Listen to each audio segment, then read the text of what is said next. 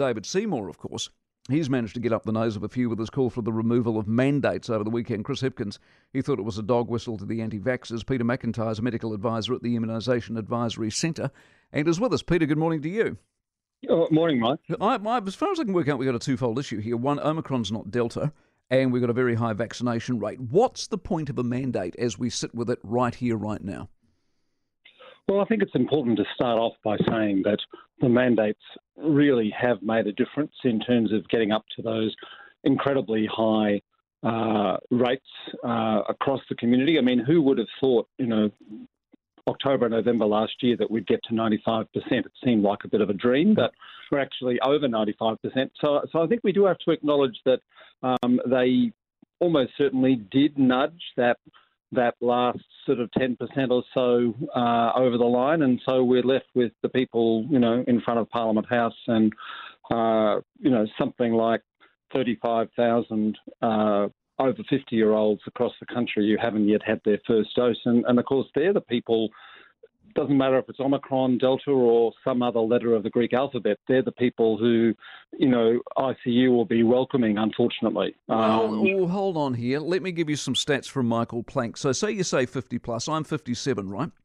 So, according to his statistics, if I'm unvaccinated on Omicron, the chances of me le- ending up in hospital, forget ICU, but hospital is 3.9%. It's not high.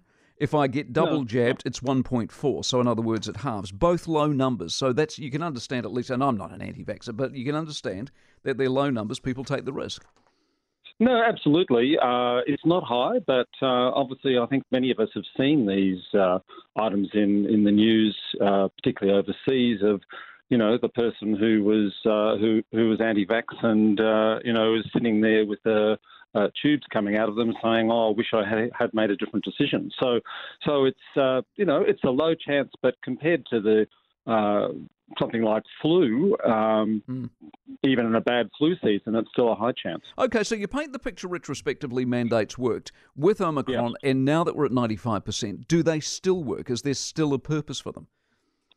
Well, you know, I, I, guess we have to look at what the intention was and what the justification was. I mean, you know, the prime minister said she didn't want to want to have to bring them in, and she, you know, felt that she needed to. And I think the justification was firstly protecting the health system. You know that. Um, uh, we knew the numbers didn't look good in terms of uh, overall people in hospital or dying uh, if, unless we got those really high immunisation coverage rates.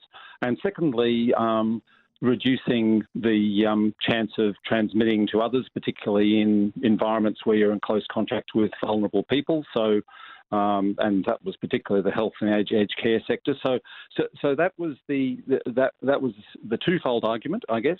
And and both of those have changed with Omicron, as you point out. You know, the chances of severe disease have lessened, but still for the over 50s they're significant. Oh. Um, and the uh, the transmission, although that third dose definitely makes a substantial difference in the short term, it does look like. Um, you know, even when you're getting out to sort of two or three months, it's doing quite a bit less than Delta. So the, th- the third dose will protect you from infection against Delta, you know, up in the 90%. You're down to 60% with Omicron. And uh, after two or three months, you're getting down to sort of 40% or something. So, so that, that, that impact on the transmission and infection is a lot lower. Peter, appreciate your insight very much. Peter McIntyre, Medical Advisor, Immunisation Advisory Centre. That stat I gave him, there's a whole bunch more where that came from. Let me work you through that after 7.30 because it's a fascinating insight and I might have changed my mind on a booster, by the way. Morning, Mike. What are the chances today Jacinda announces home isolation reduced to five or seven days? This will make her look like she's listening and cares about businesses. What I want to hear from this government today is some targeted help for hospo, some targeted help for retail, and some targeted help for tourism. They've been left high and dry and they are going under at a rate of knots. And that is today's job for the government. Keep your fingers crossed.